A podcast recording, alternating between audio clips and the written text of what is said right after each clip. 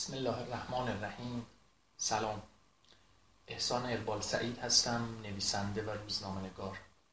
خیلی خوشوقت و خوش زمانی است که در میان شما هستم و در این روزهای سردی که دلهایمان به مهر و امید زنده است و می‌تپد و آغوشمان و نگاهمان و کنار پرمهرمان برای همه سرمازدگان این سالها جا و پناه است، در میان شما سخن میگم. سپاسگزارم که این بستر رو فراهم آوردید که بگویم، بگویید، بشنویم، بیاموزیم و به مقصد نیندیشیم که کلام را نقطه پایان نیست و انتهای این جاده جایی است که آن پارسیگوی بزرگ به رنج و نه محنت. سرود ز گهواره تا گور دانش بجوی. و این دانش جستن ساحت‌های گوناگونی داره، از اندیشیدن، تأمل کردن، به گاه سکوت کردن، به گاه نفیر و صفیر برخواستن و زمزمه و پچپچه وقتی و فریاد وقتی و گاهی دیگر سکوتی که سرشار از نگفته هاست. عاشق سکوت و گاه هیچ نگفتن مردمان این خاکدان هستم که لبریز از نگاه هاست و لبریز از فریاد هاست و گاه برگ های سپید ذهن زبان آنها خود شاعرانگی و دیوانی در خود داره که دیوان رو در بند می کند. دیوان قنوده و لمیده در ساحل خیال ما، بی هراس از این که بدانیم و بیاندیشیم و جسارت تردید رو به خودمون راه بدهیم تا اونها رو برانیم و زنجیر از دست و پاها بکشیم. این نوبه قرار هستش راجع به مفهوم ناخوشی و نوستالژی سخن بگیم. نمیدانم، شاید در ابتدایی که پرچم این سخن بالا می رود بگویید میان اینها کدام رابطه است و کدام سفیر این دو قبیله و قافله را هم داستان خواهد کرد برای فتح و ظفری بزرگ ظفرنمون شدن. من اینجا بس دلم تنگ است و هر سازی که میبینم بداهنگ است. بیا ره توشه برداریم، قدم در راه بی برگشت بگذاریم، ببینیم آسمان هر کجا آیا همین رنگ است. به واج واج چکانه نگاه کنید. شاعر بیقرار و ناخوش و میخواهد بگریزد یا برود یا فراموش شود در واحه‌ای یا در بیابانی و یا در سرد سیرهامونی اسیر برف آید، چون میپندارد به هر سرایی که سرایش باشد از این سرا بهست. تاریخ سرایش چکامه گمان میکنم پس از کودتای بیست و هشتم مرداد است و زمانی که شاعر و قلم به دست و هر آن که در حکم گلبرگی است که در زمستان رویده رنجور است، صداها بریده است، سرها در گریبان است و قلم جز به جوهر قرمز نمی نگارد. اما پیش و پس از آن رو هم که بنگریم انگار آدم با رضایت میانی آنچنانی نداره، انگار فریاد چه روزگاری است و چه زمانی است و فغان ز آدم‌ها و از کار به دستان و از فرودستان و از آن دیگر ملل و آن دیگر نهل همواره بر آسمان. انگار انسان شادی رو در جایی که هر جا هست اینک و اکنون نیست میجوید و دنبال پیدا کردن آن نغمه شاد خوشخاطری است در جایی که شاید خودش هم نکو نمیداند و فقط نوحه‌گر است، نوحه‌گر امروزی که میپندارد تیره است و تباه و آن بهشت برین، آن فردوس معهودی که نمیداند در پس پشت نهاده و به امروز رسیده و کسانی آن رو به غارت و هزیمت برده‌اند و لشکر مغولی بر نشابور خوشبختی و خوشخاطریش ایلقار آورده و در زمین خاطرش تیرهای خصم و عداوت و ابتری کاشته است، یا اینکه در فردایی است و فرداهایی که خواهد آمد و فغان شاعر همیشه بر آسمان بوده. اگر شاعر رو وجدان بیدار هر عصر رو زمانه بدانیم. خیام رو که میخوانید همه گلایه است، همه فریاد است از این که چرا نعمت کوتاه است و قلیل، از آن که چرا کام شیرین میشود و شیرینی بر رف و دست انسان چون طفلی کوتاه دست. خیام میخواهد آدم شاپور و دراز دست باشد و ذوالاکناف و همیشه و تا همیشه دندان گبابخوریش سوهان زده و تیز. گلایه او از تقطیع نعمت است.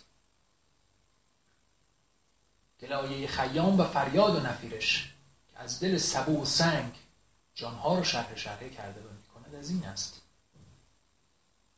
که در را گشودی و نعمت نمودی و کام را لبریز حلاوت گوشت ترد آهوان ختن کردی، اما اما اما اما این حلیم حیات و لذت را حلاحل ممات و زوال در پیش است. خیام گلایه میکنه که فصل جوانی به سر می آید و پیری از راه می رسه و به روایت علی جان حاتمی در کمال الملک که از دهان علی غفاری بیان می شود دندان کباب خوری ندارم، خوراک من نان ماست است. دلبر رو می بینه، دلبرک رو در بر می کشه، اما پیری و زوال در آستانه است. فقر و تنگ دستی، نیست شدن، کامل لذت رو جز دانه‌های خاک در گودی چشم ننشستن. فقان شاعر از این است، از این که نعمت هست، اما اما باید بشود شکل پندیش دریاب کنون که نعمتت هست به دست، که نعمت و ملک می رود دست به دست. او از این که یکم آن که نعمت در دست همگان نیست و تنها در دستان است که باید از دستار پرهیزشان داد و گفت دریاب کنون که نعمتت دست به دست، که نعمت و ملک می‌رود دست به دست. باید با معذور اخلاقی، الهی و یا هر آن چیز دیگر خواهان پخش و منصفانه تر نعمت شد. و دوم این که اگر در میانی نعمت بزی و حمورابی هم بشوی، شب حوس و حول و هراس مرگ در پیش است. و اینجاست که آدم به ذات فقان برد و نوهیگر است و اعراض میکنه، گاه شکایت میکنه، حتی به سان طفل خردی بر صاحب نعمت درشتی و چموشی میکنه. اینها همه هست و در روایت دینیش میخوانیم الدنیا سجن المؤمن، جهان برای مؤمن زندان است. جهانی که نعمتهاش رو میدانیم، فرازهاش، سریرهاش، قدر دیدنها و صدر نشن سرماش، اما به غایت زندان است. یکی زندانش میله های سرد و صعب و نگاه های پرخشم و غضب است، شود مسعود سعد. و یکی زندان خیشتن که روزی فریاد برآورد از خیش برستم من، بتخانه شکستم من، لات و هبل و عزی بیدار نخواهد شد. لات و هبل و عزی که در درون هر انسان است. ستونهای خواستن، ستونهای استقصا به انسان میداند که در طول تاریخ این آب رفع کننده استقصا یا تنها آن کسانی است و در دست کسانی، یا اگر بجویی و گوارای گوارایش را هم بجویی، عاقبت خشکسالی در پیش است. عاقبت خشک شدن کاسه سرت و نماندن نایی برای مزه کردن آبی انجام و فرجام کارت خواهد بود. اینه که انسان به فقان برد. انسان نوحه‌گر جان خیشه و آرام و قراری نمیجوید و همیشه و همیشه و همیشه خوشی و خوشخاطری رو در جایی، در گوشه‌ای، در کنهی، در رفی و در گنج شایگانی میجوید. حالا بیایید به مسیر و تاریخ انسان در این شدن و در این پوییدن و بوییدن نگاهی بیندازیم که پیشرانه‌های انسان برای رسیدن به نقطه اکنون و اینک قدام ها بوده است. باورم این است که چهار پیشرانه اساسی آدم رو به تاختن در وادی و واحه زندگی کشانده است: جستن ثروت، یافتن قدرت، پیوند با شهوت و دفع حسادت. این چهار پیشرانه و انگیزه عاملی بوده که انسان بتازد در این پهنه گیتی و بخواهد اینها رو مال خود بکند. و البته خب اینها پیوند وسیلی هم بینشون هست. قدرت احتمالاً به آن سه دیگر راه خواهد برد و ثروت محتمل است که به آن دیگران راه ببرد. و البته همیشه همین گونه نیست. شاید شما بفرمایید بعضی امور فارغ است از این چهار گونه، اما میخواهم این رو به شما بگویم برای انسانی که هنوز نفسش صیقلی نشده و صفحه باطنش لکی و خشی دارد، عرصه همین است و همان. بنگرید به کسی که فروتنانه جماعتی رو موعظه میکنه و دستی رو بالا آورده و انگار حتی دندانی برای ستاندن، سلعی برای سخنش هم ندارد. اما فراموش نکنید همه ثروت ها آنی نیست که به حساب می آید و سکه زری که در کیسه می شود. ثروت رضایت است و خوشخاطری و خیلی از سرمایه ها ملموس نیست. او این که می تواند بر جماعتی تأثیر بگذارد و پیشوا بشود و کسانی پیرو و با فرمان دست او حرکت، یعنی به رضایت و سرمایه رسیده است. حالا گیرم برات این سرمایه کمی دیرتر وصول بشود، شاید ارزشمندتر هم وصول بشود. اما نکته اساسی این است که آدم از پی این چهار معنا دوان و روان بوده است. و اساس جهان بر این است که امکان فراچنگ آوردن همه اینها به شکل تمام قدش برای جمهور آدمیان فراهم نیست. پیشتر از این جهان جهان سختری بود. ثروت و قدرت تنها در دستان امیر چیره و غالب و دیگران سق زدن گرسنگی یا نان خشکی فرو بردن در آب. و از پیش تا اکنون کلئوپاتراهای تاریخ تنها آن مارک آنتونی ها هستند و جیران ها آن آستان ناصرالدین، آن آستان ناصرالدین. و نگاه کنید، برای داشتن هر لعلی باید کوشکی برافراشته داشته باشید و صورتی برفروخته و بهش را به بها دهند و نه بهانه. و انسان‌های بسیاری در این مسابقه بلند برای رسیدن وا می‌مانند و جا می‌مانند و این حقیقت رو نمی‌خواهند به جان بشنوند و بپذیرند. که تا بود چنین بود و تا هست چنین هست. وگر تو نمیپسندی تغییر بده قضا را. فلک را سخت بشکاف و ترک نو در انداز.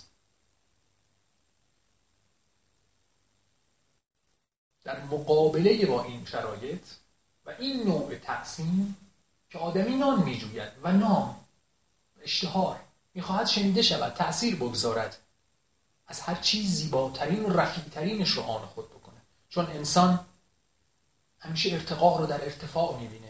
زیباترین توصیفات ما نثار عقاب است و سیمرغ، چیز نورانی و امر متعالی از آستان بلند میاد.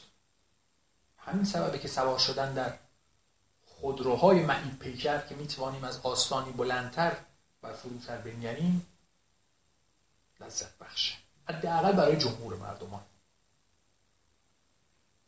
و داشتن پریرویی در خاطر در خاطر در کنار. اما اینها نصیب همگان نمی شود. و حتی در تاریخ اگر به تاریخ نیکو بنگریم، تاریخ تاریخ امیرانه و امیران چیره دستانند و ثروت و قدرت و شهوت رو به طور کامل در کنار دارند و حسادت، دفع حسادت. بخوانید بردار شدن حسنک وزیر و ببینید کسانی که در این پایین چه میزان خرسند و خوشخاطرند که توانستند یاقت حسنک رو بردار ببینند و صحیح مردمان رو سیم بدن که بر پیکرش سنگ بزنند. و بیش از این و پیش از این و در روایت دینیش قصه حضرت و یوسف و برادران رو بخوانید. جدال بر سر چیست؟ آیا توجه یعقوب نبی به پسران ثروت نیست؟ آیا خوشخاطری که هر کس از توجه و تحسین دریافت می‌کند دارایی و مکنت نیست و نتوانستن دفع حسادت به جمال یوسف که خط ابروش یک از هزار حسنه کار رو به جایی میرساند که او رو در چاه کند و بپندارد که تن ما خوراک بلبان گرسنه شد. اما باز به آنچه میخواستند نرسیدند و بیقرارند و ناآرامند و نوحه‌گرند. هنگام سحر، همین خروس سحری، دانی که چرا همی کند نوحه‌گری و شاعران به عنوان وجدان بیدار آدم و کسی که میتواند خیال را با حقیقت پیوند بدهد و نظم جمله را بشکند و آدمی را به آستانی برساند که خیال محقق می شود. اگر آن ترک شیرازی به دست آرد دل ما را، به خال هندویش بخشم سمرقند و بخارا را. کجا شاعری و شعرخانی می تواند سپاه سترگ بیاورد، توش قشون بدهد، سمرقند و بخارا را آن خود کند و بعد برای پریروی کمان ابروی نسب از ماه برده گام زدن به طاووس مانده آن فتح را ببخشد و از پس اعتراض و اعراض سپاهیان براید و کسانی را مطیع و مطاع کند که نان خشک به دندان بکشند و حسرت کباب چرب طاووس را نخورند. فقط در شعر بنگاه رویا فروشی به سان سینما، به سان شعر و به سان بسیارانی دیگر که به میان می آیند تا تو بپنداری و از آن ساحت سخت حقیقت که آن جهد برای آن چهارگانه به تمامی در جریان است ببری و پای در یک آستان خیالی بگذاری، تخدیع شد و گذشته و نوستالژی یکی از آن تخدیع هاست. به گذشته که سفر میکنی چشمهاش رو میبندی از رنج امروز، از رنج نرسیدن به چهار آستان ثروت، قدرت، شهوت و حسادت بپنداری که روزگاری بوده است نچنین و نچنان و توزیع و توزین اینها به این سان نبوده است و پشت دریا اگر فرزانه باشید و اگر طالب یک آرمان شهر باشید در این دریغابویی و در این برکناری و در کناری میشوید مصداق تام و تمام شعر سهراب. پشت دریاها شهری است که در آن پنجره ها رو به تجلی باز است. مردم شهر به یک چینه چنان می نگرند که چنان و چنان و چنان که افتاد و دانید. شهر خیالتون رو می جوید و اون شهر رو در گذشته ترسیم می کنید که در روزگارانی در جایی مردمانی بودند که چنین بودند و چنان. با حسرت ها نوحه کنید، فغان کنید. عده این گذشته رو امتداد میدهند به زمان اکنون و میخواهند در یک جغرافیایی جز این جغرافیایی که درش هستند آن بهشت مینوی رو برپا کنند که حتی ساق پای طاووسانش چنان کریه نیست که ماری قبیح در آن بپیچد. میشوند بیتل های دهه شصت ایالات متحده، میشوند هیپی ها، راه میافتند، گمان میکنند از خاک ینگی دنیا که بگذارند و قدم بر هند بگذارند آنجا دیگر مصداق چکامه بامداد شاعر است، جایی که هر انسان برای هر انسان برادری است و ما دوباره کبوترهایمان را پیدا خواهیم کرد. اما مدتی میگذره، نشئه اولیه آمدن از محیطی به محیطی و دیدن رنجهای مردمانی فروتر از لحاظ کیفیت زندگی احتمالاً آنها را شکرگزار میکنه و مقداری در خلسه فرو می‌گره. اما باز میبینند جویدن و پوییدن برای ثروت، شهوت، قدرت و حسادت به تمامی جاری است و باز اینجا هم قرار نمی‌یابند. نیاز به تخدیری بزرگتر می‌شود و و و و باز باز می‌گردند و آخرالامر کجا گله کوزگران خواهند شد؟ الله اعلم. اما این گذشته و این نوستالژی و دریغاگویی حکایت غریبی است که رنج امروز آدم رو تا حدودی مرتفع می کند و به او آرامش و قرار می دهد. چرا چنین است؟ چون گذشته به سان مرثیه‌ای و سوگی بر عزیزی میماند که سالها از دست شدنش میگذرد. وقتی کسی به تازگی روی در نقاب خاک میکشه، فریادها و فغانها بر آسمانه، چهره‌ها خراشیده میشود، آسمان تنگ، زمان کند، به سان مرکب لنگ و شل. به کسان میپندارند که زمین آسمان به انتها آمده و ابر گریه میکنه و گل در فغانه و از پس این زمستان بهاری نخواهد. اما آرام آرام سالها میگذره، وجدانها آرام میشه و آدم او رو به نقطه دورتری از ذهنش، خان متوفا رو به نقطه دورتری از ذهنش پرتاب میکنه و نهایتا میشود یک آگهی ترهیم در صفحه یکی مانده به آخر روزنامه اطلاعات.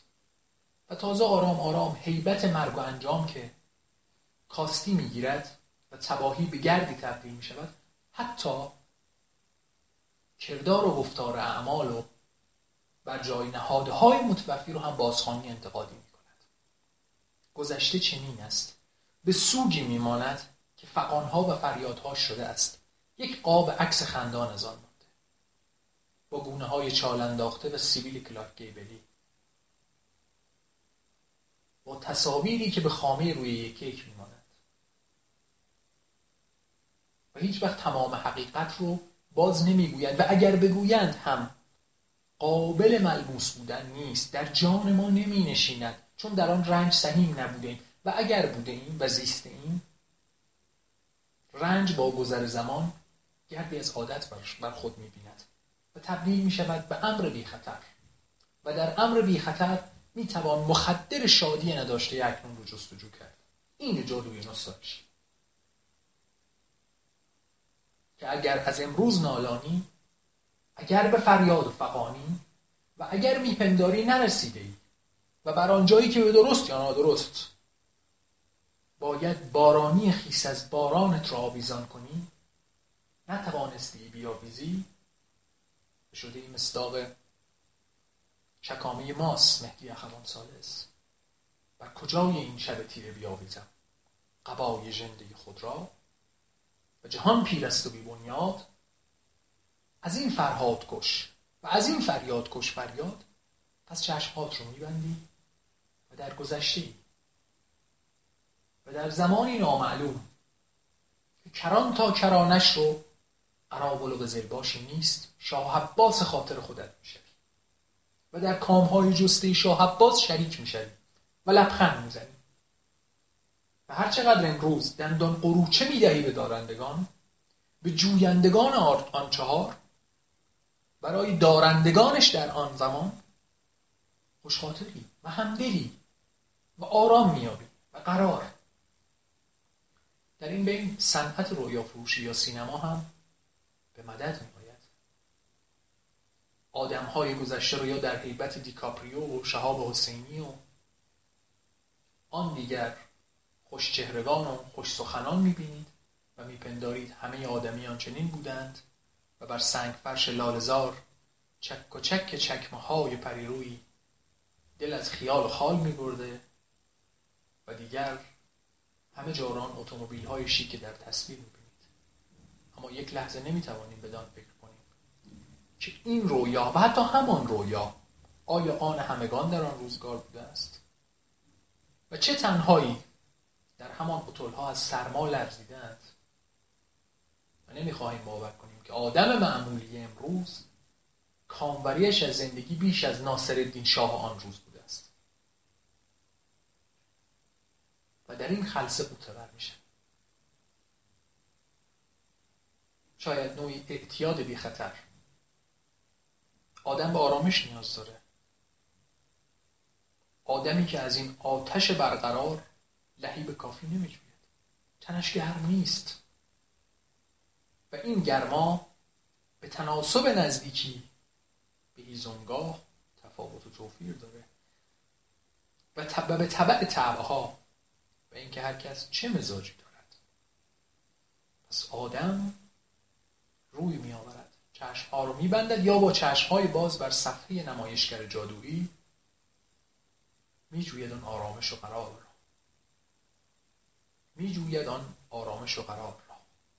کشتی شکستگانی ای باد شرطه برخیز، باشد که باز بینی دیدار آشنا را.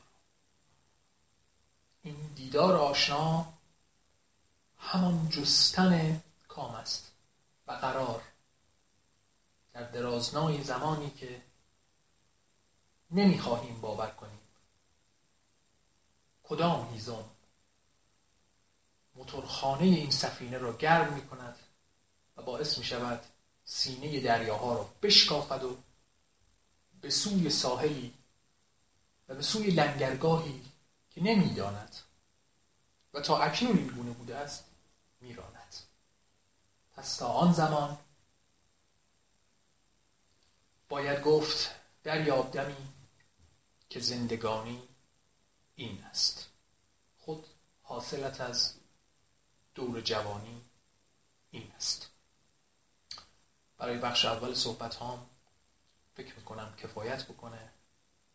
از اینکه شنیدید این الحان رو و این کلمات رو سپاسگزارم. با نگاهتون و خیالتون و حضورتون همراهی هم کردید.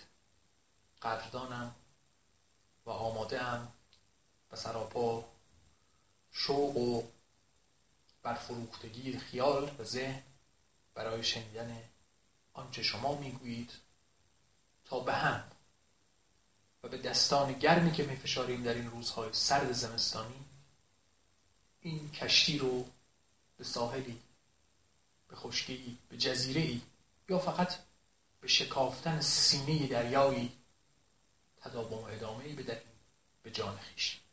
سپاسگزارم و صحبت رو به پایان میبرم.